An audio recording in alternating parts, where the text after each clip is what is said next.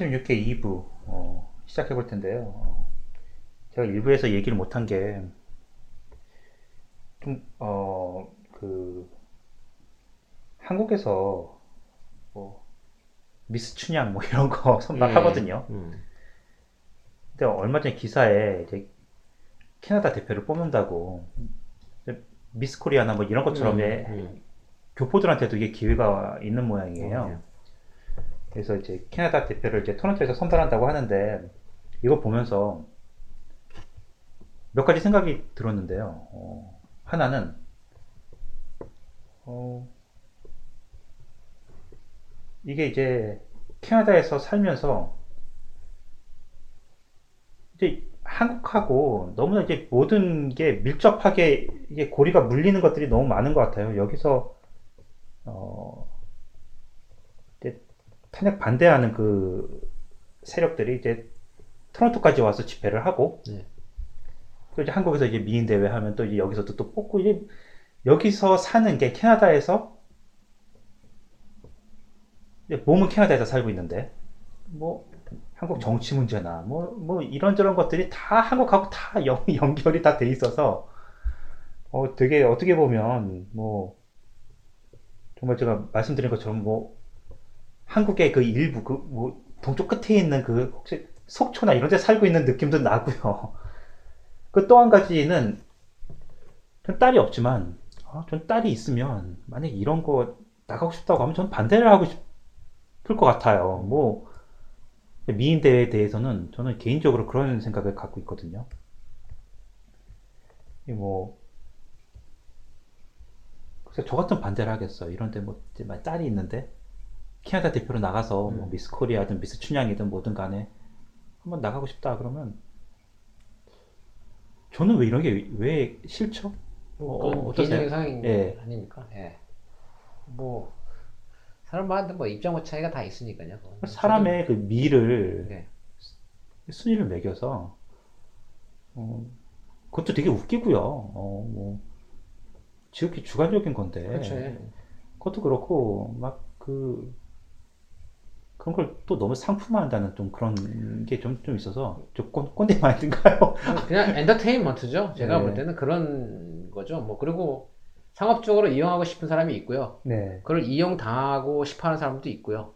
네, 그러니까 뭐 이제 그거는 이제 그 사람들의 문제라고 저는 생각하지. 네, 예, 그걸 뭐 그 제가 뭐 반대한다고 안 할 것도 아니고 네, 또뭐 좋아한다고 해서 더 활성화될 것도 아니고 네, 그냥 아 그냥 그런 거에 관심 있는 집단이끼리 서로 네. 예, 이해관계를 교류하는 거다. 저는 뭐 그냥 생각합니다. 뭐 이거를 뭐 그러니까 나쁘다 좋다에 대한 판단 자- 자체가 없습니다. 그거에 대해서는 네. 예, 왜냐면 그거 그게 어떤 사회적인 해악을 일으키는 것도 아니고. 네, 그건 아니죠. 예, 예, 그래서 뭐 그거는 자기네들끼리 알아서 그냥 잘하면 되지 않나 싶습니다. 제발 그 사회적으로 무리만 안 일으키면 전 무리를 일으키는 사람들이 제일 싫거든요. 예, 이거 워낙 많아서 그것만 아니면 다 선이라고 생각합니다. 그런데 여기서 또 선발하는 과정에서 얼마나 또, 또 비리가 예, 있겠습니까? 뭐, 예, 그건 그건 또 악이죠. 예. 예, 아무튼 뭐, 아, 전 뭐 그런 생각도 한번 해보고. 예. 어때 뭐, 이제 집에 따님들 있으신데. 아, 저는 제 생각이 없어요. 자기가 나가고 싶다면 나가는 아, 거고, 그- 예, 예. 저거, 예, 뭐, 그거지. 제가 뭐 그거에 대해서 나가라 말라. 저는 그거는 없어요. 예. 예, 예, 그- 그 차후에 어떤 그걸로 인해서 다른 불편함이 생긴다면 그 불편함이 나쁜 거지. 네. 예, 그거 자체가. 예. 아, 근데 어떻게 보면 나가는 것도 좋은 게, 한국에서 진짜, 아, 뭐, 연예인 아니면 로또, 그거밖에 길이 없잖아요, 지금. 그러니까 다, 뭐, 파- 복권 판매량은 늘어나고, 예. 연예인 되겠다는 애들은 뭐 사방에 다 깔리고, 뭐 이제 그런 거죠. 뭐. 연예인도 성상납해야지 되는 거고요. 예. 로또는 조작질 때문에 매주 1등이 거의 10명 가까이가 나와요. 어떻게 그게 확률적으로 되나요? 그게 제가 봐도 그건, 그건 조작이죠. 예. 아, 어, 나눠 먹기는 거죠. 예. 아무튼 뭐, 어, 그런 얘기 한번 시작을 해봤고요. 어, 예, 부동산 얘기 한번 해봅시다. 예. 네, 올해 이, 이, 이 문제는 뭐, 뭐 예전에 저 없을 때 한번 다루신 적이 있다고 예, 그냥 들었었거든요. 살짝, 예. 네, 네, 저는 이게 제 이, 이 직업 자체가 네. 뭐 투자, 그러니까 뭐 이렇게 뭔가를 이그 수익을 만드는 거에 대해서 관심이 있는 직업이기 때문에 네. 저는 이제 뭐 여기 부동산에 대해서 아주 관심이 많고 어 뭐 한국 시장이랑도 뭐 어느 정도 비교가 될 것 같아가지고 네. 어 혹시 이 캐나다 이 부동산 시장에 관심이 있으신 분들에 대해서는 예. 아마 좋은 정보가 되지 않을까 싶습니다. 네. 어, 제가 일단 요새 이, 뭐, 가까운 이 런던부터 이제 말씀을 드리자면은, 네. 여기 지금 부, 부동산 시장이 아주 hot하지 않습니까? 예, 뭐, 보시다시피 저희 옆집에 일- 일단은 하나가 지금 그, property sign이라고 그러죠? 네. 예, 이제 여기는 이제 집을 팔 때 그 board를 하나 세우죠. 이렇게, 음. 예, 팻말, 팻말 하나 세기, 세우죠? 집 판다, 이렇게 하고.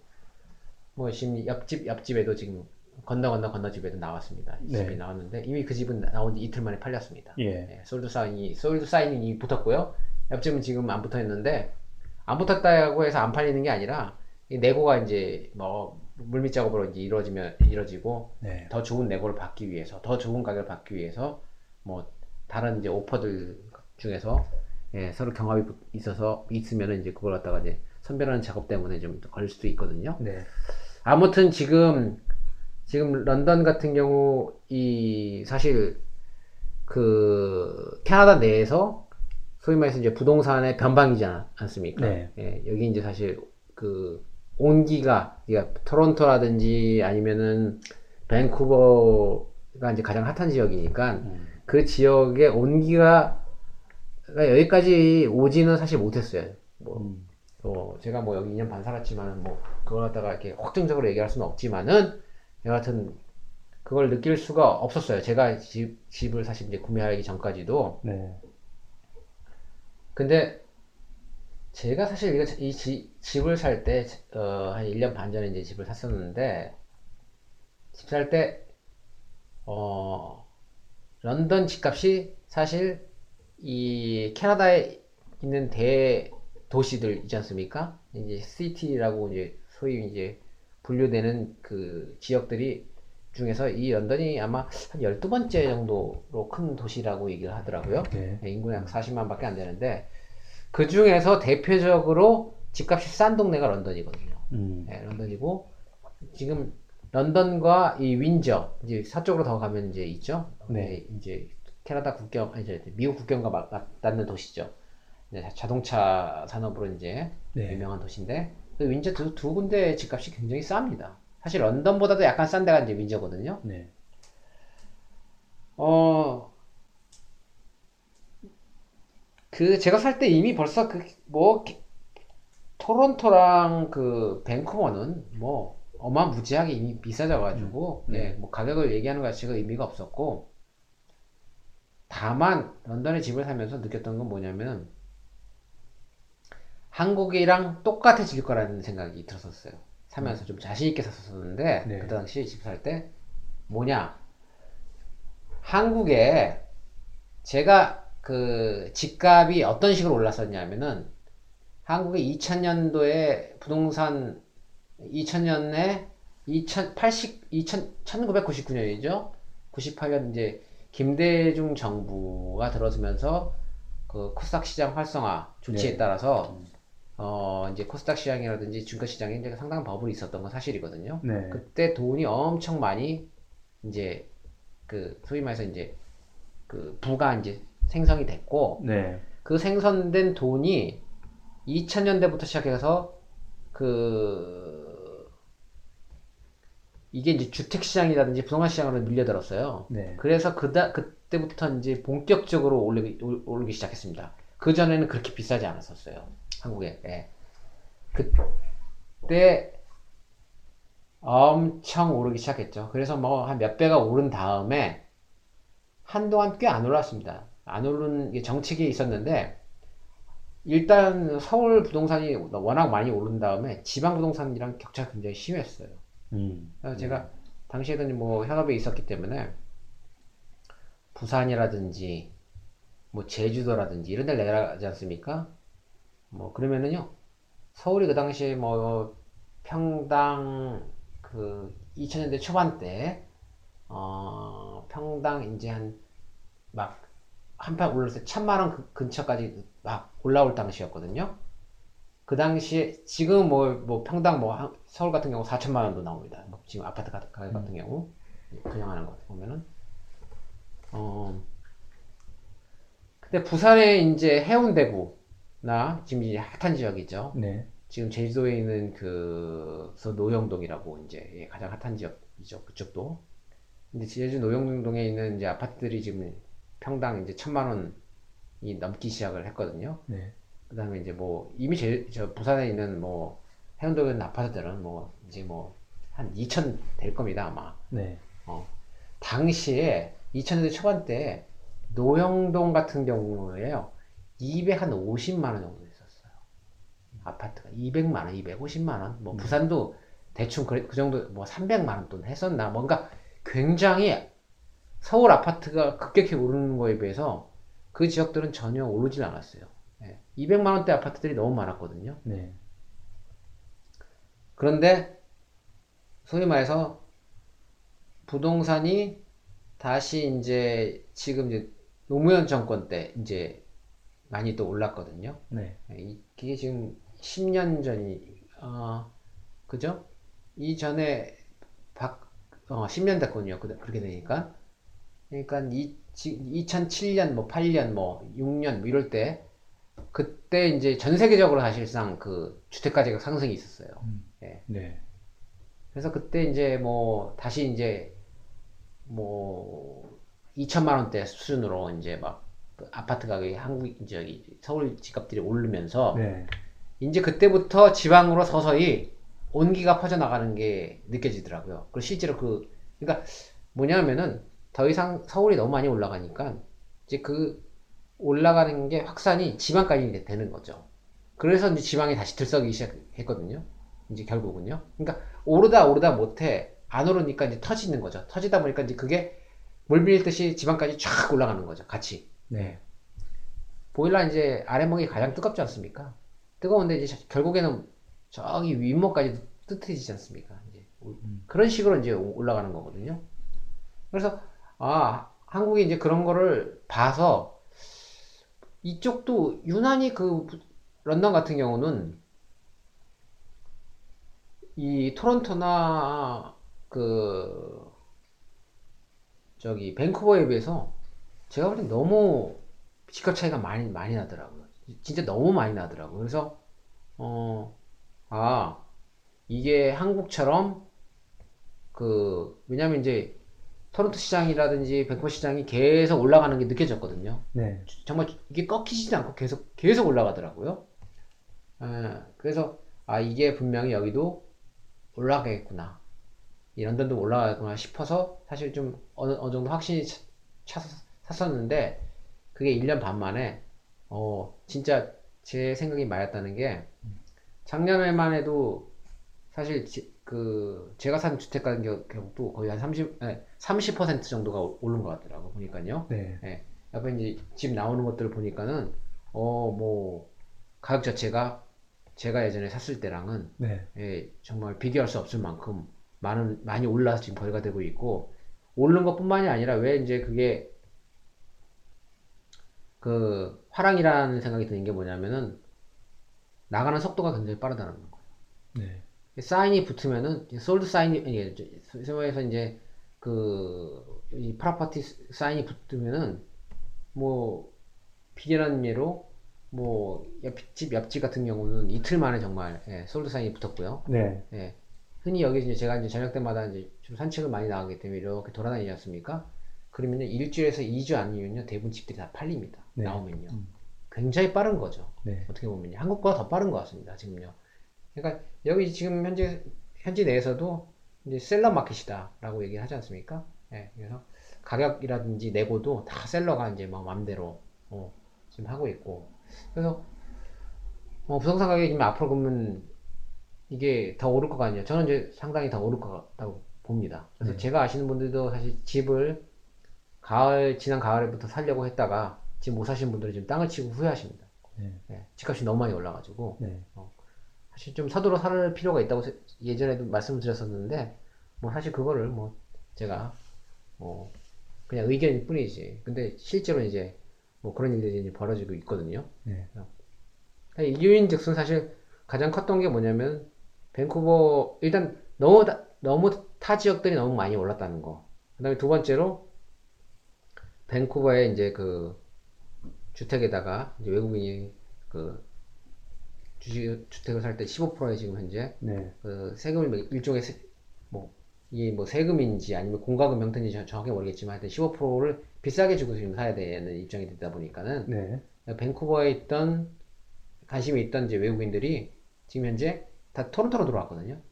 토론토로 들어왔다가 토론토도 뭐 만만치 않지 않습니까? 뭐 그렇죠. 집값이 예. 워낙 비싸니까 그냥 토론토만은 살 수 없으니까 이게 이제 사람마다 똑같은 부를 갖고 있는 게 아니니까 그 이제 중에 일부가 이 런던 시장으로 들어온 거죠. 네. 그러다 보니까 런던 시장이 급격하게 이제 가파르게 지금 상승하고 있는 단계에 접어들었지 않았나 싶고요. 네. 게다가 어, 이 나라 이제 이민 정책이 아시다시피 지금 뭐 인구가 네. 뭐 1년에 사실 제가 볼 때 뭐 여기 뭐 이민을 뭐 한 30만씩 받겠다 뭐 이런 얘기를 하는데 음.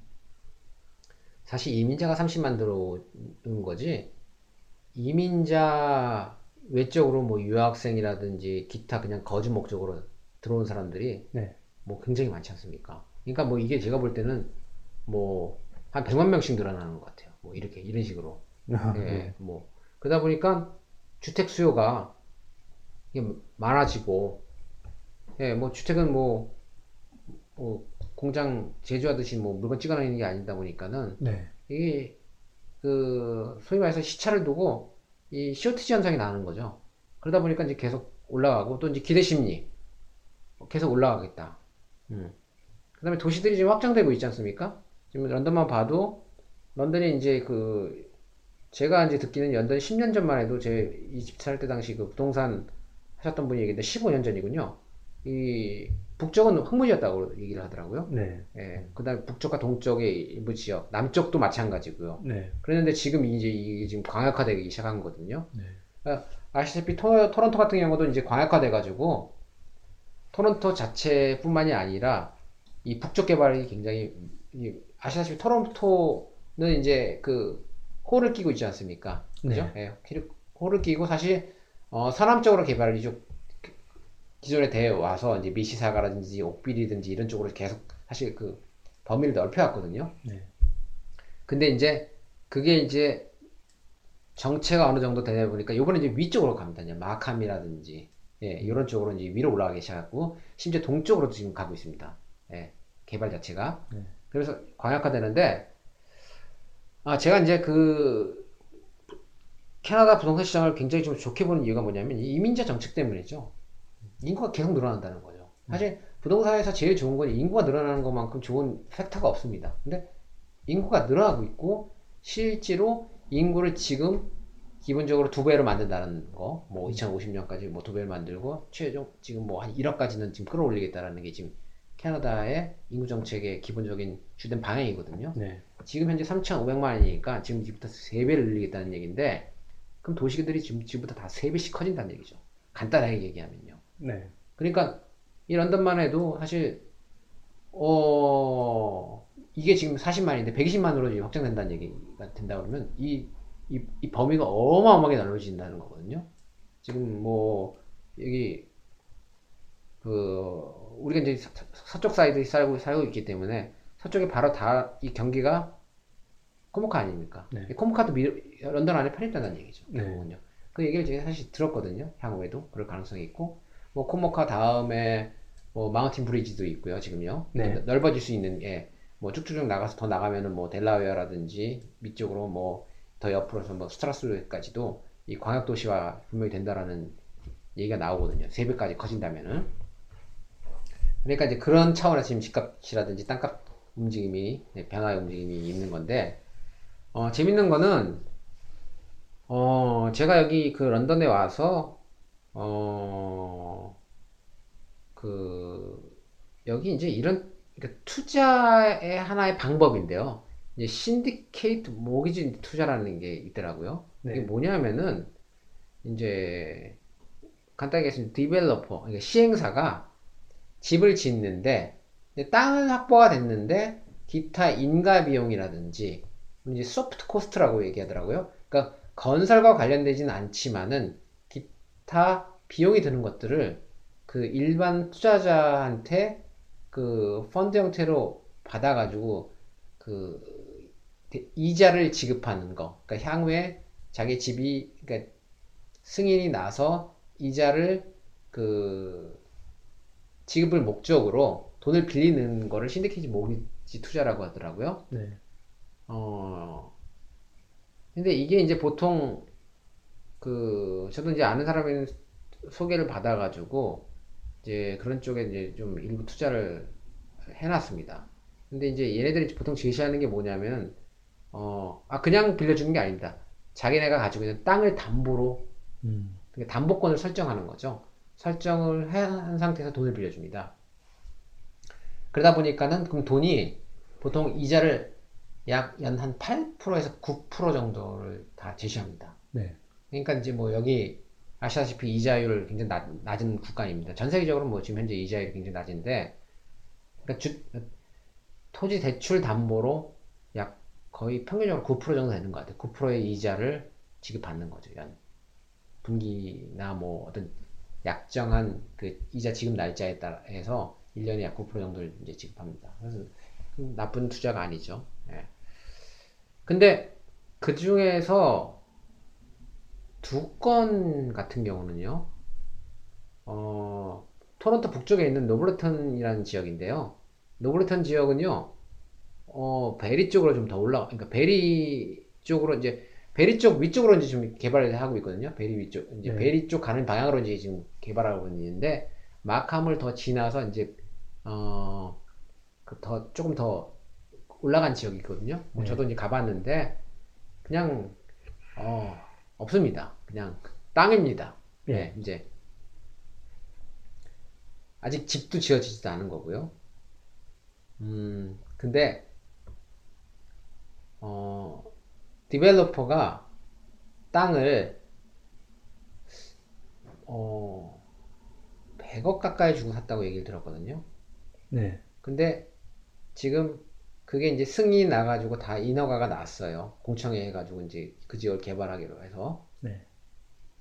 그래서 최근에 어 우리 같은 투자자한테 뭐라고 통보하냐면 우리가 돈을 쓰기로 했던 날짜보다 조금 더 어, 원래 한 3년을 쓰기로 했는데 우리가 뭐 올 여름에 상환해야 될 것 같아 이런 통보를 받았어요. 네. 그래서 내용을 들어봤더니 그 100억짜리 땅이 1000억이 됐답니다. 음, 네. 그래서 자기네들이 팔아야 되겠대요, 그걸요. 다른, 다른 그 디벨로퍼들이 그걸 사겠다고 해가지고, 네. 그걸 팔기로 했다고 얘기를 나오더라고요. 그래서, 뭐, 그러니까 뭐냐면, 한 2년 사이에, 3년 사이에 10배가 올랐다는 거죠, 땅값이. 음. 그 만큼 땅이 없다는 거죠. 그리고 실제로 3년 전에 분양을 받아가지고, 지금 더블에 파는 사람들도 되게 많이 나오고 있어요. 토론토 같은 경우는. 네. 3년 동안 분양 아직 집에 들어가지도 않았는데 집이 두 배가 된 거죠. 음. 그 뭐냐면은 저도 이제 한국에서 아파트를 투자 목적으로 산 것들이 좀 있는데 한국은 떨어집니다. 진짜 떨어집니다. 집값이. 어, 손해 많이 봤어요. 외곽에 있는 건 그냥 떨어집니다. 분양가보다 어, 사- 진짜 사정없이 떨어집니다. 근데 여기 와서 봤는데 여기 집값이 떨어지는 일이 없어요. 네. 그러니까 반드시 올라요. 왜? 인구가 계속 들어오고요. 그리고 음, 뭐 그거 단 한 가지입니다. 인구가 계속 유입된다라는 거. 네. 그러다 보니까 어, 물가 상승률만큼은 적어도 오르고 그렇게 이제 소위 말해서 거칠게 그 뭐 통화가 많이 풀린다든지 아니면은 어, 이민자들이 계속 들어온다든지 이러면은 거칠게 올라갑니다. 네. 소위 말해서 어, 플랫하게 거의 올라가다가 거칠게 올라가고 플랫하게 올라다가 거칠게 올라가서 결국은 이렇게 올라가죠. 그래서 집을 가진 사람이 손해 볼 일은 안 생기는 거죠. 기본적으로. 네. 예, 집값이 떨어진다라는 거는 있을 수 없는 일이죠. 그러니까 사실 투자하는 사람으로서는 굉장히 매력적인 시장이죠. 여기가. 네. 그러다 보니까 어, 요새 이제 한국 사람들도 이제 그런 것들을 이제 알고 미리 와서 네. 주택을 지면 이제 구입하려는 사람들이 이제 많이 생기고 있거든요. 네. 어, 그래서 여기 혹시 뭐 앞으로 어, 여기 이제 캐나다에 오시거나 또 아니면 올 계획이 있으신 분들 같은 경우는 사실 그 집을 어, 렌트하는 것보다는 모기지를 좀 끼고도 사는 게 굉장히 유리하다는 거죠. 네. 뭐 여기 이제 보통 아시다시피 우리가 이제 가장 흔히 이제 한국 사람 한 분들 사시는 게 이제 음, 주거 형태가 아파트 우리나라식 아파트 있죠? 예. 네. 거기에 사시거나 대부분은 어, 아파트가 가장 이제 많이 주거 형태로 이제 이용되고 있고 왜냐면 우리 이제 아파트 문화에 익숙하다 보니까는 예 그리고 또 아파트 월세가 어, 다른 또 타운하우스 이용하는 것보다는 좀, 좀 저렴한 편이거든요. 네. 요즘 여기 런던 같은 경우는 주로 우리 그 원더랜드 근처에 있는 아파트들 많이 한국, 한국 분들 거주하시지 않습니까? 네. 거기 이제 아파트들이 글쎄요 이제 크기로 따지면 우리나라 30평대 아파트는 좀 안 되는 것 같고요. 제가 보면 한국 분들이 많이 거시, 거주하시는 게 24, 5평짜리와 중간 정도 되는 것 같아요. 한 28평형 정도 아파트. 네. 예, 그 정도 거주하시는데 거기 아파트가 일단 관리비는 어차피 이제 집 주인이 내는 거니까 네. 어, 월 렌트비로 보통 한 천, 한 100불 선 정도 에 있는 아파트 많이 사시거든요. 물론 이제 뭐, 어, 전기료, 뭐, 수도료 이런 건 좀 별도로 내셔야 되고요. 네. 근데 어떤 경우는 또 전기료가 포함된 경우도 있고, 물, 물세가 좀 포함된 경우도 있어요. 뭔지 그거 굉장히 좀 다양하더라고요. 그 형태는 아파트마다, 그리고 관리하는 업체마다 조금씩 이제 달라지는데, 사실 이제 뭐, 아파트 같은 경우는 천불 정도 이제 자기가 이제 내야 되는 비용 따로 어 별도로 하고 한 천불 정도 천한 백불 정도 내니까 1년에 따지면 한 만 삼천 불 정도 되는 거죠 그죠? 만 삼천 불 정도 되는 건데 어 제가 이제 이 집 같은 경우 가지고 있는 집 같은 경우는 어 1년에 약, 약 7천 불 조금 넘게 사실 그 property tax라는 걸 내는 거 내, 내거든요. 근데 저희 집이 좀 아시다시피 조금 다른 집보다는 사이즈가 좀 큰 편이기 때문에 네. 좀 많이 내는 편이에요. 그리고 나와서 나머지는 뭐냐? 음, 뭐 다른 사람들처럼 가스, 전기, 수도 뭐 요금 내는 거는 사실 렌트 살아도 사실 내야 되는 부분 아닙니까? 네. 그러니까 어 그냥 우리가 이제 뭐 코스트를 비교하자면은 어 렌트비로 한 1년에 한 13,000불 쓸 거냐 아니면 저처럼 어 그냥 property tax로 한 7,000불을 낼 거냐 그러면은 사실 좀 save 되는 부분이 있죠. 물론 이제 주택을 사는 데 따른 그 비용이 들어가 있기 때문에 네.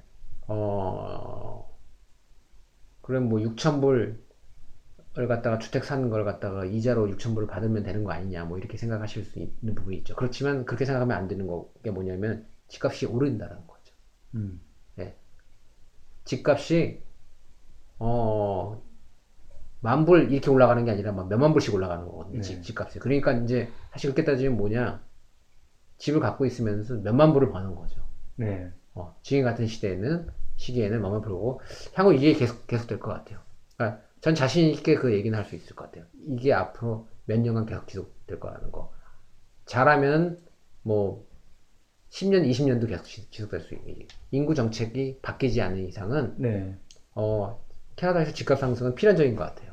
네. 그래서 한국에서 집을 살려는 수요. 그러니까 한국에서 이제 글쎄요 뭐 한국도 집값이 오르죠. 강남 같은 지역은 광부도 뭐 현재 오르고 있지만은 네.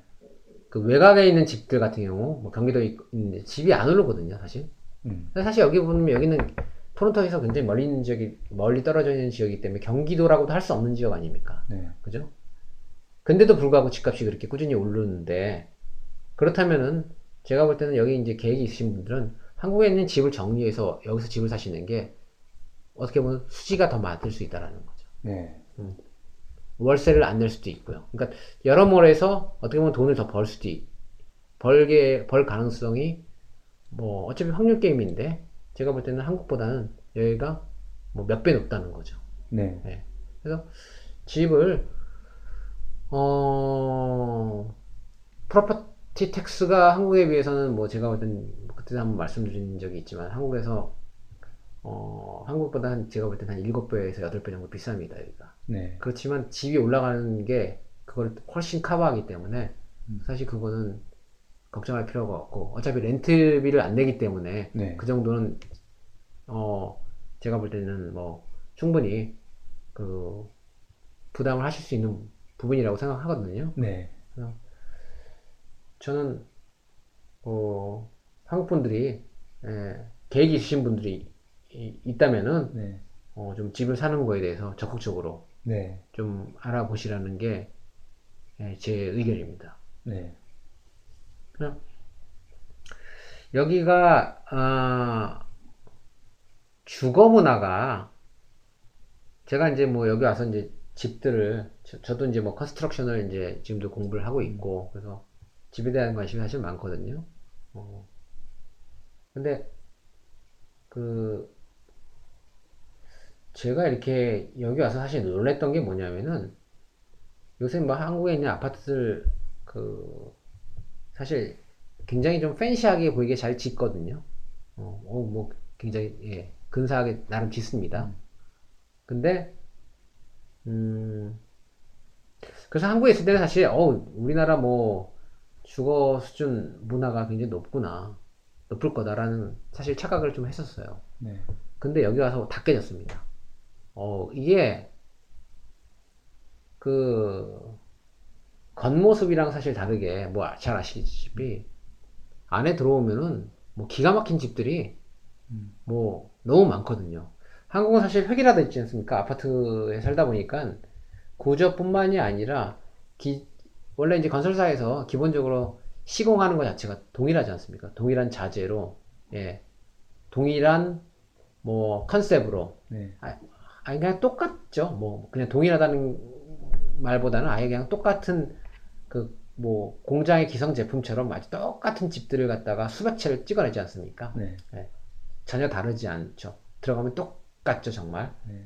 근데 여기는 어, 모든 집들이 다르고 다른데도 그 나름 각자 개성에 맞게끔 그 뭐 집을 갖다가 인테리어를 예, 하는 게 저는 사실 굉장히 놀랐어요. 뭐 주방부터 시작해서 방이라든지 뭐 이런 베이스먼트 이런 마감하는 것들 보고 어 사실 여기가 더 기술이 좋은 것 같아요. 한국 사람 손기술 좋다 뭐 얘기를 하지만은 부동산 이게 집을 사는 게 이제 좋은 게 뭐냐면은 어 사실 아파트에 있으면 이 캐나다의 그 주거 문화를 경험해보기가 되게 어려워요. 이 수준 높은 주거 문화를 근데 이 집을 사게 되면은 그거를 그 온전히 자기 경험으로 가져갈 수 있다라는 거죠. 네. 정말 정말 굉장히 높습니다. 어. 그러니까 일반 사람들이 상상하기 힘들 정도로 높다라는 거죠. 어, 그래서 뭐 그런 측면에서 그러니까 경제적인 이득 측면에서뿐만이 아니라 네. 어, 이 캐나다의 그 높은 아주 수준 높은 그 주거 문화를 한번 경험해 보시라는 측면에서 네. 예, 집을 어, 사는 걸 권장해드리고 여기 있으신 분들은 어, 집을 며칠 사셔도 제가 볼 때는 상당한 돈을 벌어시지 않을까라는 생각이 드- 들거든요. 그러니까 네. 다만 이제 렌트에 좀 어려움이 있을 수 있, 있지만은 왜냐면 말이 안 통하다 보니까는 그다음에 이제 어, 렌트 어, 여기 이제 뭐 한국 분들 중에서는 이제 그런 분들이 있으시더라고요.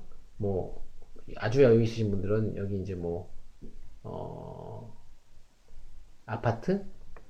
네. 아파트를 이렇게 하나를 사서 뭐 한 열 채 뭐 열몇 채 있는 아파트를 사서 뭐 그걸 갖다가 이제 렌트 그 관리 업체한테 맡겨서 그냥 예, 네. 수익을 이렇게 받는 분도 계시는데 사실 그 아파트라고 그러니까 뭐 이제 뭐 근사한 아- 우리나라 아파트를 생각하시면 안 되고요. 음. 여기는 이제 아파트 되게 싸거든요. 아까 말씀드렸듯이 뭐 이- 그런 그런 아파트는 우리나라 돈으로 한 10여만 불 정도밖에 안 하더라고요. 네. 그러니까 한 마, 뭐 우리나라 돈 한 1억 돈이면은 그런 우리나라 그 약간 28평형 아파트 같은 걸 사더라고요. 음. 사는데 뭐냐면 이상하게 아파트는 대부분 관리업체가 있어서 그런지 이 관리비가 되게 많이 비, 마- 많이 나가더라고요. 네. 어, 그러니까 우리나라 관리비를 생각하시면 안 되더라고요. 오, 그거보다 훨씬 많이 나갑니다. 28평 이렇게 아파트인데도 뭐, 어, 이거 왜 이렇게 많이 나가지 할 정도로 그렇기 때문에 이제 임- 어떻게 보면은 28평 아파트 지금은 사실 여기 좀 무대여서 그런데 28평짜리 아파트가 임대료가 어, 렌트비로 뭐 공각은 별도로 자기가 내는 거 별도로 하고도 한천 불씩 낸다 그러면은 참 뭐 처음에는 어 비싸다 뭐 이런 생각을 했었거든요.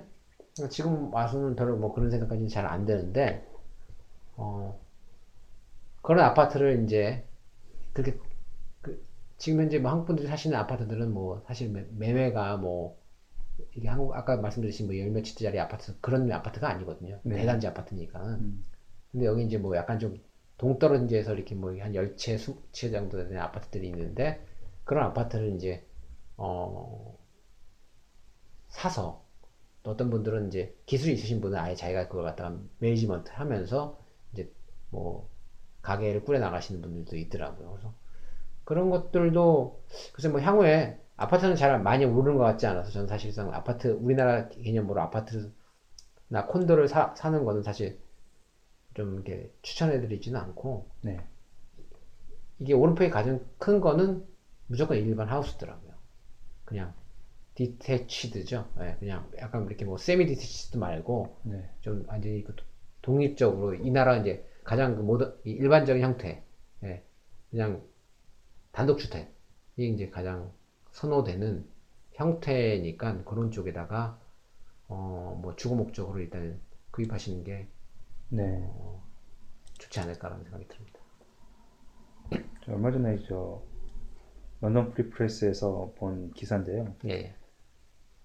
이 토론토에 사는 그 좀 젊은 커플인데 음, 너무 집값이 비싸다 보니까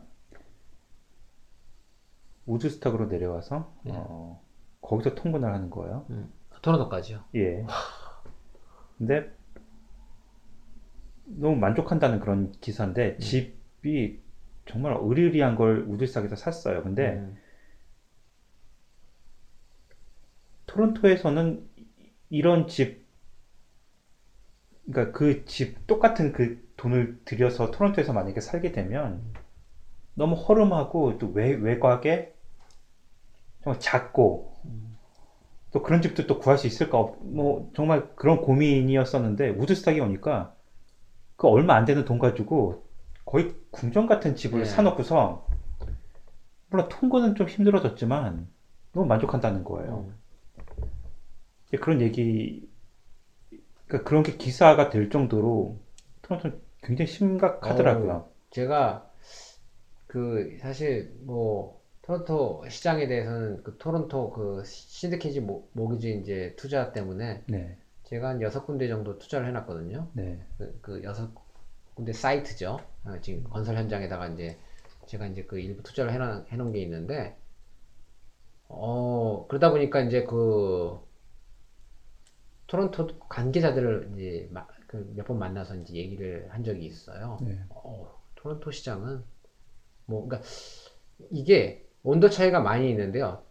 우리가 흔히 아는 토론토뿐만이 아니라 뭐 에드몬튼 이런 데 있지 않습니까? 네, 심지어 뭐, 뭐 매니토바도요. 음. 이 장난 아닙니다. 이, 그러니까 주도에 있지 않습니까? 주도. 네. 뭐 매니토바의 주도. 어, 뭐 사스카츄엔도 마찬가지고요. 이런 데는요.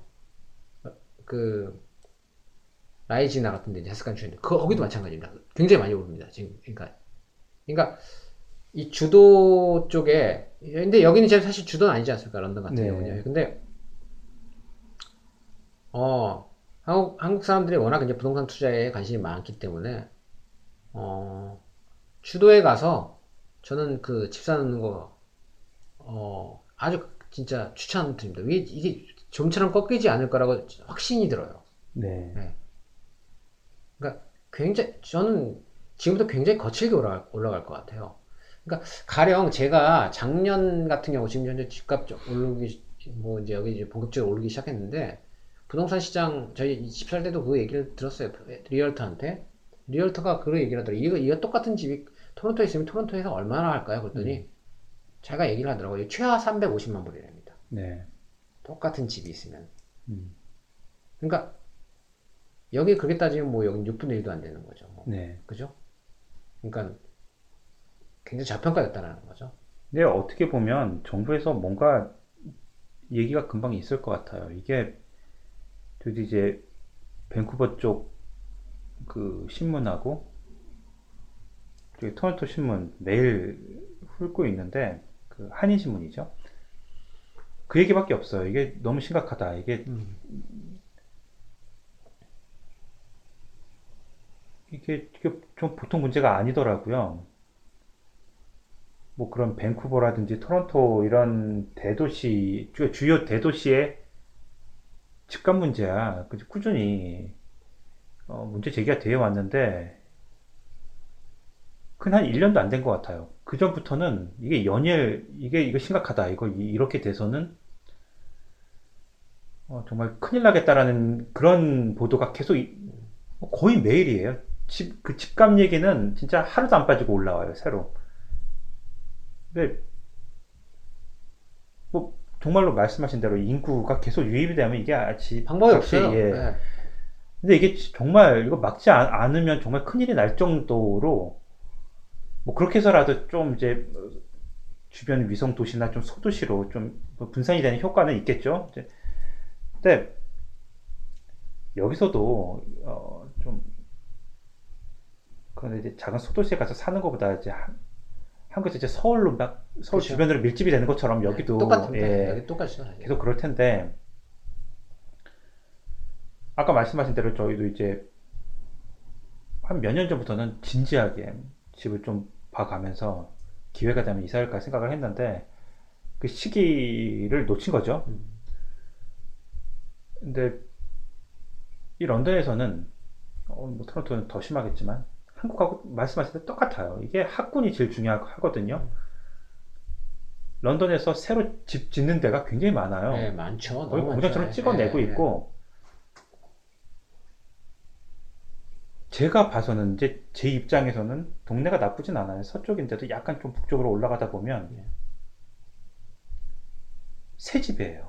뭐 새로 막 지어서 네. 으리으리하고 괜찮거든요. 안에 들어가서 보면 정말 뭐 말씀하신 대로 그 정말 주거 네. 정말 체험하고 싶은 그 네. 주거 뭐집 보러 다니면 되게 다양하잖아요. 아, 또 다양하, 예. 너무 다양하죠. 즐거운 이집 보면 아 이집 네. 살래라고 했는데 네. 다음 집 보면 어, 이 집도 예. 그럴 정도로 정말 탐나는 집들이 많은데 그렇죠. 동의합니다. 저렴해요. 새로 짓고 있는 집들이요. 어 그렇습니까? 어디 어느 동네? 아 그냥 그 관심 있습니다. 저쪽에 Sarnia Road 쪽에 아, Sarnia Road에 그쪽에 많이 새로. 집 아, 아, 그. 거기 예, 예, 예, 알죠. 저희는 한창 집 보러 다니는데 거기 너무 좋더라고요. 거기 좋더라고. 요 저도 Sarnia Road 괜찮은 것 같아요. 근데 거기 학군이 너무 안 좋다는 거예요. 아, 그래서 싼 거예요. 아, 그러니까 그 가, 그 정도 레벨의 집을 저, 이게 이 동네 이쪽 동네에서는 거의 배를 주고 사야 돼요 값을. 그리고 또 오래됐는데도 음, 거의 새로 지은 집들인데 오, 완전 새 거던데요? 예. 이게 학군 때문에 그게 크게 좌우가 된- 되는 거예요. 그래서 저는 자, 아내하고 얘기할 때 학군이 뭐가 문제야? 애들 어차피 뭐 중요한 건 대학 대학 어느 대학 가서 뭐 이제 뭐 할지 뭐 그게 중요하지 뭐. 근데 그게 아니더라고요. 아, 그렇죠. 아니죠. 네, 음, 아니죠. 저는 싸고 지은 지 얼마 안 되고 새로 지은 집들이고 또 너무 좋으니까 워낙 뭐 편집사도 그 정도면 괜찮고 대학하고도 가깝고 오히려 그렇죠. 오히려 가깝죠. 뭐 버스 한번 타면 네, 가는 네, 데라서 그렇죠. 네. 근데 그 하이스쿨이 너무 안 좋은 거예요. 거기 네. 이제 벤팅하고 영 이제 그- 그쪽이라고 하는데 그 벤팅 쪽 아닙니까? 예 맞아요. 벤팅이면 학, 학교가 나쁘진 않지, 않지 않습니까? 나쁘다고 하더라고요. 벤팅이 예. 저는 괜- 뭐 그런 거 신경 안 쓰는데 어, 애들 교육을 생각해서는 절대 안. 된- 그러니까 싼 이유가 있는 거예요. 아, 그러니까 어, 좀 여유가 안 돼서 그러면 뭐 애들 학교를 좀 희생하더라도 그 이사는 갈 수 있을지언정 한국 부모들은 그쵸. 그거는 희생이 안 된다는 거예요, 절대. 음. 아, 내가 좀, 그니까, 집을 희생시켜서라도 애들 좋은 학군에 넣, 이제 넣을 생각, 그거는, 그거는 가능한데, 애들을 희생해서 좋은 집으로 가는 거는 안 되는 거예요. 그렇죠. 그러니까 옵션이 있는 거예요. 북쪽도 계속, 지금 허 벌판에서 집이 계속 지금 뭐, 여- 이 정도 과열이 안 됐어요. 그쪽에 충분히 갈 수는 있는데, 학군이 안 좋고, 음. 좀 그런 갈등은 좀 있는 것 같아요. 음. 그래서 저는 이 동네에 좀 목을 메고 있어요. 음. 어, 그래서 집이 나오면 계속 보고 있는데 말씀하신 대로 이 주변에 집이 계속 나오고 있어요. 그럼 네. 며칠 만에 팔리고요. 네. 너무 비싼 거예요. 네, 너무 비싸죠. 이게 학군 때문인 거죠. 음. 다른 것보다도. 그러니까 여기는 지금 이제 뭐 아시다시피 뭐 저희도 뭐 다 뭐 그 애들 학교는 뭐 John Dearness가 이제 네. 예, 아시다시피 뭐 사실 여기 이제 애들들이 John Dearness가 학교가 작지 않습니까? 다른 초등학교에 비해서 음. 그리고 뭐뭐 사실 동양에 있는 저희 뭐 애들 외에는 별로 그렇게 있지도 않고 그래서 메리트가 있다고 예, 하더라고요. 예, 동양에는 예, 예. 사실 아마 한국 분들은 한국 분들 여기 사실 거의 그- 여기 이제 물론 이제 그 우리 사실 600 그쪽 있는 음. 한국 분들 많이 하시지만은 John Dearness를 다니는 한국인들은 사실 음. 별로 없거든요. 네. 예.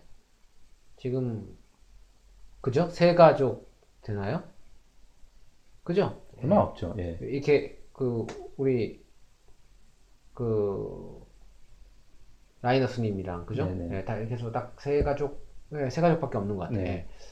그거 자녀들 외에는 지금 뭐 한국 사람들은 뭐 전무하는 상황이고, 그러니까 따- 다른 지역에 비해서는 때가 덜덜 탔. 아예 한 있죠. 반에 네. 한국 애들이 바글바글하대요. 북쪽은. 지금 북쪽에 특히 뭐, 네. 그러니까 저는 한국 사람들 같은 경우는 좀 잘못 인식된 게 뭐냐면은 저기 어디죠? 저쪽 그 요새 무슨 어디 학교가 유명하다고 잭 챔버스 아, 예, 예, 아, 뭐 거기. 거기를 예, 다 예. 몰려갔다고 그러더라고요. 음. 그 한국 사람들이요, 전부 네, 다. 네. 그, 그 있지 않습니까? 뭐 하면 우르르 몰려가가지고 막 그냥 음. 그거. 어. 그러니까 선택의 기준이 전 뭔지 모르겠어요. 뭐 하면 다잭 챔버스래요. 뭐 최고라고 어쩌고저쩌고.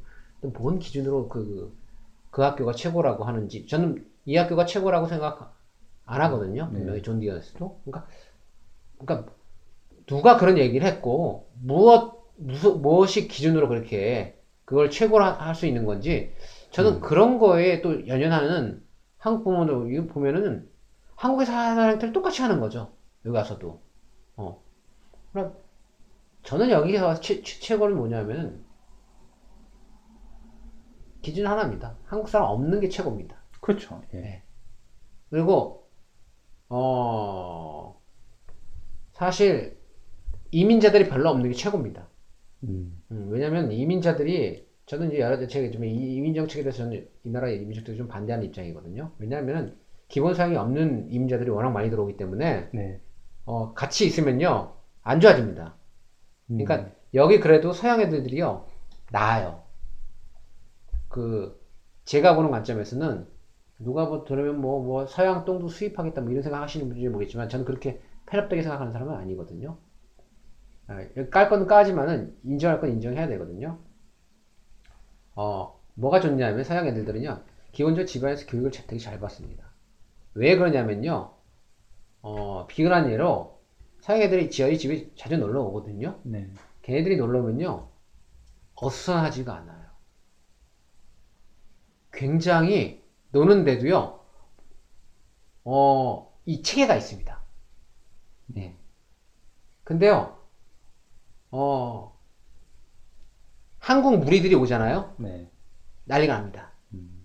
예. 심지어 이제 저희 뭐 손님들 중에서 어떤 분들 투- 초대한 데서 애들이 오지 않습니까? 네. 그럼 가령요, 그, 여기 애들 되게 그, 노는 게, 그, 그, 뭐라 그럴까? 집 주인의 심기를 불편하지 않게끔 하고 놀아요. 예. 음. 조용히 정말 잘 놀아요.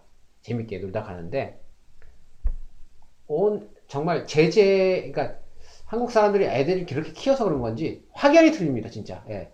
가령 아까쯤 얘기 뭐 예를 들려다 말았는데 뭐 지난번에 이제 뭐 한국 분들 아는 분들이 이렇게 와- 와서 애들이 놀았어요 네. 놀았는데 계란을 줬는데 그때 눈이 많이 왔을 때예요 네. 계란 껍질을 밖에 계란을 들고 나가서 먹겠다고 굳이 하더라고요 네. 사실 저희 그 관념에는 안 맞아요. 뭔가 음식을 왜 굳이 그걸 들고 밖에 나가서 그 추운 겨울에 밖에 나가서 그걸 먹겠다는지 사실 되게 이해가 안 갔어요. 눈도 많이 와 있는데 그걸 나- 굳이 나가겠다고 밖으로 나가겠다 하는 것도 이해가 잘 안 가는데 굳이 굳이 나가는데 사실 그 저기 그 호스트 입장에서 네. 그거를 저지할 할 사실 음. 그것도 적절하지 않다고 생각해서 냅뒀는데 그렇죠. 네. 눈이 녹지 않았습니까? 네. 계란 껍질이 그냥 아, 잔뜩 다 네, 있습니다. 네. 음. 그러니까 먹고 버리는 거죠. 그리고 심지어 연못에다가 다 집어 던져놨어요. 그거를. 음. 네. 네, 저희 집 뒤, 뒷마당에 잔디밭이랑 연못에 이제 자기네 딸에는 눈이 있으니까 안 보인다고 생각했겠죠. 그 껍질을 다 먹고 다 버려놓은 거예요. 이따가 네. 이게 바로 한국 사람들 애들이 노는 스타일이에요. 그러니까 네. 누구 오면요 음식 같은 거 먹을 때도 계속 이동하면서 먹어요. 네. 서양 애들은 그렇지 않아요. 주면은요, 잘 안 먹지도 않지만은, 딱 앉은 자리에서, 식탁에서 딱딱딱딱딱 먹고, 네. 딱 뿔뿔이 흩어져서 딱 놀거든요. 네. 한, 한국 애들은 안 그래요. 다 들고, 지하로 내려가고, 뭐 하면 뭐. 그러니까, 이게 너무 차이가 나요, 정말. 그래서 저는 무슨 생각이 드냐면, 어, 그, 여하튼, 한국 사람, 그런 한국 사람보다도 더 안, 그, 교육을 못 받은 게 사실 이민자들이거든요. 저 이제 뭐 여러 동네에서 뭐 온 이민자들, 중국, 뭐 아랍, 뭐, 그래서 저는 그, 뭐냐면 교육의 본질은 아이가 공부를 잘하는 게 아니라 기본을 배우는 거거든요. 네. 기본이 흐트러지지 않고 잘 좋은 시민이 되는 게 목적인데 네. 그런 아이들 속에 있다 보면은 좋은 시민이 되지 못한다고 생각이 드는 거죠. 네. 그래서 그리고 이 나라 문화를 배우 그러니까 이 나라의 어떤 기본적인 정서를 배우고자 왔는데 멀티컬처리즘은 아직 저한테는 굉장히 생소해요. 이 나라에 기본적으로 와서 이 나라에 아직 그 뭐라 그럴까 상황 파악도 못했는데 네. 문화의 다양성을 체험하라 그러면요. 사실 뭐 밥을 한 끼 먹던 거를 열 끼 먹으라고 하는 거랑 똑같은 거거든요. 그러니까 그런 관점에서 학교를 선정하는 데 있어서 굉장히 중요하다고 봅니다. 네. 어떤 동네가 주로 백인이 많이 있는 동네가 그래서 좋다고 보는 거죠. 그게 음. 선택의 사실 기준인데 네. 뭐 때, 뭐가 그러니까 왜 무슨 어디 어디 뭐 저기 뭐 잭챔버스가 정리하면 네. 뭐 학교에서 뭘 많이 시키고 뭐 어쩌고 저쩌고 얘기를 하더라고요. 그래서 하, 정말 그런 얘기를 들으면은 참 이게 아마 집값 아까 그 저쪽 사냐로드 쪽 말씀하셨는데 제가 여기 그거 들었거든요. 사냐로드 뭐 그쪽에는 네. 아랍계들도 많고 뭐 어디 뭐뭐 이렇게 얘기 들었었어요. 어, 아, 에, 그러니까 여, 여기도 현지인들은 잘 안 가는 것 같아요. 그러니까 이 여기 여기도 아시다시피 보시지만은 이 백인들이 주로 사는 동네가 주로 있고 이제 막 섞여 사는, 사는 동네가 있고 그런데 집값이 안 좋은 동네는 보면 이게 이민자들이 많이 들어오는 동네들이 집값이 상승률이 네. 좀 낮은 것 같아요. 제가 볼 때. 네. 네. 오히려. 그러니까 그런 면에서 여기가 좀 집값이 많이 오른 동네가 여기 올랐던 이유는 여기가 저- 사실 제가 보니까 전형적인 백인 주거 지역이더라고요. 그러니까 걸어 나가서 보면은 네. 아시아계는 거의 볼 수 없고 벌써 이 동쪽이라든지 북쪽으로 올라가면은 막 온갖 다, 다양한 인종들이 섞여 살지 않습니까? 네. 뭐 제가 아시아계 인종인데도 이런 얘기- 얘기를 뭐 들리는 게 되게 어떻게 보면 부- 듣는 입장에서는 굉장히 조금 껄끄럽게 들릴 수도 있지만은 사실 어 제가 아까 말씀드린 제가 저 이 지역에 온 이유는 이 나라에 가장 쉽게 융화할 수 있는 네. 가장 근간이 됐던 예, 그런 그 뭐라 그럴까 백인들과 융합할 수 있는 가장 좋은 접점이라고 사실 생각해서 이, 이 동네에 들어간 거지 누구든 마찬가지일 겁니다 아마 뭐 여기 아시아계라든지 뭐 어, 아시아계 아시아랑 그렇게 사, 사이 뭐 이렇게 좀 뭐라 그럴까 뭔가 문화를 배우고 싶으면 아, 아시아의 그 나라로 가지 못하러 여기 왔겠습니까? 예. 예, 그러니까 예. 음, 뭐 부동산 얘기 나가다가 갑자기 이제 좀 얘기가 바뀌었지만은 여하튼 부동산을 고를 때도 그런 부분도 상, 상당히 뭐 학군이라든지 아까 말씀드렸듯이 뭐 어, 그래서 잭 챔버스 그쪽 지역은 뭐 지금 어떤지 모르겠어요. 이제 뭐 그쪽은 북쪽이고 이민자들이 많이 도- 사는 동네이기 때문에 음. 이게 이제 뭐 부동산에 부동산을 샀을 때 목적은 부동산이 상승했으면 좋겠다는 생각을 기본적으로 깔고 있지 않습니까? 물론 자기가 거기 살고 있지만은 그거와 연결이 되는지 잘 모르겠습니다. 그렇지만 하여튼 집값이 분명히 상승하는 지역들은 백인들이 좀 많이 살면 그게 조금 더 좋은 쪽으로 반영된다라는 거는 사실인 것 같아요. 네. 뭐잭 챔버스 경우도 얘기를 들어보면 좀 아이러니한 게 정말 시설도 좋고 규모도 굉장히 커요. 아 그렇습니까? 네. 어, 그래서 한국 그 부모들이 이제 선호해는 하는데 오히려 그렇게 몰려가다 보니까 각 반에 한국 애들이 다 몇 명씩 있고 이러다 보니까 그 좋다고 칭송하던 학교가 오히려 본인들이 더 몰려가는 바람에 음. 그렇지 않게 된 거예요 그렇죠, 지금 그러겠죠. 네. 그런 아이러니가 좀 있어요 음. 뭐 좋다고 하면 다 몰려가잖아요 근데 몰려감으로써 레벨이 다운이 된 거예요 그렇죠. 본인들이 예, 예. 그 다운 레벨을 시키는 다운시키는 거죠. 예, 시키는 거죠. 예. 너무 많아서 네. 어. 생각해보세요 각 반에 한국 애들이 대여섯 명씩 기본으로 된다고 하는데 한국 학교 경우 그게 그렇죠, 그렇죠. 예, 아, 뭐 그래서 뭐 좋을 수, 좋을 수 있겠지만 저는 뭐 별로 좋게 아예 안 보고요. 그, 러면 한국에 학교에 있- 있어야지. 한국에 있는 학교에 있어야지. 저는 하이스쿨은 좀 커도 돼요 규모가. 네. 근데 초등학교는 이렇게 골목에서 좀 작게 돼서 예. 다그 관리가 네. 교장 선생이 애들을 다 아니까 그렇죠. 여기 대표적으로 작은 학교죠, 진짜. 예. 그게 제일 좋은 것 같더라고요. 그래서 저는 이제 딱 그 초등학교는 작아야 된다. 고등학교부터는 좀 커도 되고요. 네. 어, 그래서 어, 이 동네 참 마음에 들어서 근데 말씀하신 대로 너무 또 집값도 비싸고 그 러니까요, 뭐. 예. 예. 뭐, 근데 하여튼 이 지역에 살고 계시지 않습니까, 그래도. 집을. 예 예, 계속 이제 알아봐야죠. 이제 어, 저 이제 그 예산에 맞는 이제 딱 그 range가 있으니까 네. 있으면 또 웃돈을 주고라도 음. 빨리빨리 좀 아, 뭐 장기전이라고 생각해요. 네. 저는 음. 어, 좀 오래 두고 보면서 또 그러면서 또 이제 당장 내일이라도 네. 어, 나오면 또 빨리 음. 좀 움직여 보겠지만 네. 아, 예. 어, 좋은 정보 있으면 나오면 주변에서 좀 알려주시고요. 뭐, 산책을 다니기 때문에 어느 집이 예. 나온지 알고 있습니다. 예, 예, 저도 꾸준히 어, 살펴보도록 하겠습니다. 예. 어, 어, 부동산 얘기 들어보니까 배울 게 많아요. 저는 네. 이제 음, 늘 쿠사리를 맞아요. 저 집에서 왜 관심이 없느냐. 음. 아, 없는 관심 또 갑자기 또 키우기도 힘들고요. 음. 어, 관심 있는 사람이 집에 한 명이라도 있으니까 음. 그래도 이제 다행인데 어, 힘들더라고요. 뭐 하는 일도 있는데 매일 같이 무슨 집 나왔나 아, 여기 주변에 뭐 어, 알아보기도 힘들고 아, 그냥 부동산 이제 그 업자들한테 다 맡겼으면 좋겠어요. 음. 이 동네, 주변 동네, 얼마에서 얼마 사이 있으면 매일 줘. 그냥 이렇게 얘기하고 그냥, 음. 그냥 까먹고 있었고, 그냥 메일이 오면, 어, 나뭐 나왔구나. 이게 제일 좋지. 음. 근데 요즘 분위기 봐서는 정말 웃돈 주고도 못 산다는 얘기가 나오니까, 아예 그냥 그 편말 걸리기 전에, 예. 뭐, 부동산 업자들 알 거 아니에요? 뭐, 그쵸, 뭐 그쵸. 나온다 하면 편말 걸리기 전에 그냥 미리 미리 좀 이렇게 그렇게 하는 수밖에 없을 것 같아요. 편말이 걸리는 순간 늦었다라고 생각하면 될것 같고요. 음. 그래서 저는 사실 상관없어요. 음. 저쪽 Sarnia Road 쪽에도 예. 어,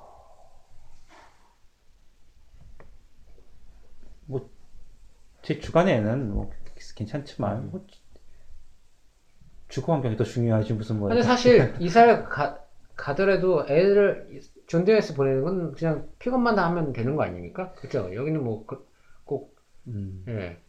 아, 근데? 어떤 분은 그러시더라고요. 얼마 전에 이사 가셨는데 네. 집이 너무 좋대요. 네. 이쪽 다- 어차피 서쪽이니까 서쪽은 네. 다 선호를 네. 하니까 너무 만족해서 하다가 갑자기 바뀌더래요 학군이.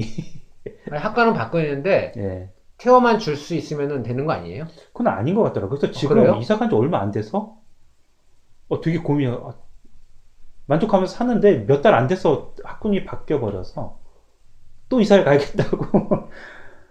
어, 그만큼 민감하더라고요 이게 학군 문제가. 어, 아니 태워만 주면 되는 걸로 그냥 알고 있는데 사, 뭐, 사- 그러면 뭐 어디 사나 무슨 상, 네. 무슨 상관이겠어요. 근데 그게 아닌 것 같더라고요. 이게 음. 확실하게 주소에 따라서 바뀌어 버리니까 음, 너무 뜬금없이 불현듯이 바뀌어 버려서 충격을 받으셨더라고요. 음, 학교 잘 다니다 갑자기 또 옮기라니 학교를. 어. 네, 뭐 이런 거 이런 일들이 음, 있어서 음. 어, 지금 지금 사냐로드 같은 경우는 지어진 집들이 저도 이제 왔다 갔다 하면서 봐- 보지만은 그, 그 글쎄요 뭐 여기 이제 기본적으로 한 2,000 square feet 네. 짜리 집들이 이제 기본으로 지어지는데 대충 크기는 그, 그 정도 돼, 돼- 돼 보이더라고요. 2,000 square feet면 우리나라로 따지면은 60평이 좀 안 되죠? 60평, 638에 6530이니까 어, 60평, 58평형 정도 되는 것 같아요. 네. 예, 그러니까 1층, 2층 합쳐가지고 음. 물론 이제 거기다 지, 여기는 이제 basement는 기본적으로 안 집어넣지 않습니까? 네. 그러니까 68평형이 가장 이제 기본적인 모델로 이제 지어지는데 거기 요새 이제 뭐 약간 약간 세미 디테치드 형태로 지어지는 것 같아요 보니까요. 음. 그러니까 두 채씩 이제 같이 붙여서 이렇게 지어지는 것 같은데 네. 뭐 가격은 어느 정도 지금 그쪽에 나와 있는 건 어느 정도 지금 알아보셨나요? 아니요. 그냥 어, 가격. 값이 어, 굉장히 싸게 나왔다. 집은 괜찮고 그냥 큰데 어, 예를 들어서 그러니까 40만 불 밑으로 된 집들이 여기서 5, 60 거의 그 70만 불까지도 호가할 정도로 음, 굉장히 큰 차이죠. 어, 그럼 큰 차이죠. 근데 집은 그쪽이 더 마음에 들거든요. 사실 그쪽 지금 어우 아주 그냥 페이시하죠 집 지어지는 예, 예, 네, 예. 아주 뭐 진짜 예. 어우 깔끔하다 이런 생각 들죠 예. 여기는 이제 집들이 다 오래된 오래됐죠. 집들이라서 그 실내를 어- 어떻게 다시 뭐 고쳐서 뭐 했는지 모르겠지만 기왕이면 새 집 들어가서 사는 게 더 기분도 좋고 아이, 그렇죠. 어, 네. 뭐, 뭐 에어컨이랄지 뭘지 음. 뭐 이렇게 앞으로 그쵸. 거의 한 보살 일이 없으니까. 20년은 네. 또 좋게 그냥 네. 어, 그걸로 계속 가도 되는 네. 그런 거라서 그런 마음이 놓이는데 아, 그놈의 학군 때문에 음, 이게 좀, 이, 좀 이사 가는 게 좀 꺼려지는 좀 이런 건 있는데, 아, 학교가 얼마나 안 좋으면 그런 건지도, 그냥, 랭킹 따져서 그냥 그만큼만 한 수준인데, 음. 비슷비슷하지만, 그게 큰 차이가 있는 것 같아요. 그래서 뭐 제가 볼 때는 학교에서 캐나다가 아무리 좋아 뭐 학교에 좋다고 그래도 가리키는 건 차이가 없는 것 같아요 그러니까. 예, 왜안 가리키거든요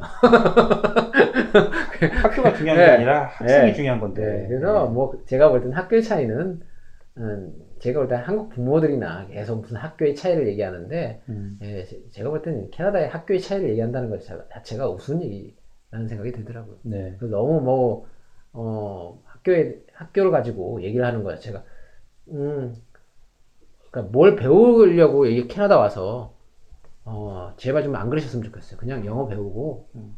이 나라 이제 스포츠라든지 문화라든지 이런 거, 예, 그런 거, 네. 예, 알면은 그걸로 된 거지. 뭘 캐나다까지 와서 또 한국에서 하던 예, 방식의 음, 교육을 받으려고 하는지 저는 그건 이해가 안 가요. 그건 음. 제발 좀 그런 분들은 안 오셨으면 좋겠습니다. 네. 빨리 돌아가시고 괜히 물 흐르지 마시고 네. 예. 그쵸. 어. 아무튼 뭐 많이들 오셔서 집값 많이 올려주시고 네, 저희도 그 덕 좀 좀 볼 수 있게끔 언젠가는 또 그렇게 되길 바랍니다. 네, 어, 오늘 부동산 관련해서 좋은 말씀 많이 들었어요. 예, 뭐, 뭐, 더 자세한 얘기할 것들이 좀 있었는데, 예. 오늘은 뭐, 또 나중에 또 기회 와서, 예, 예, 예, 또 예. 한번 다시 한번, 네. 뭐, special 예. 언제나 뭐 계속 해도 이, 런 얘기는 또 도움이 되니까요. 예. 예. 네, 다음 2탄도 기대해 보겠습니다. 예. 그럼 오늘 고생하셨습니다. 예, 수고 많으셨습니다. 네. Mi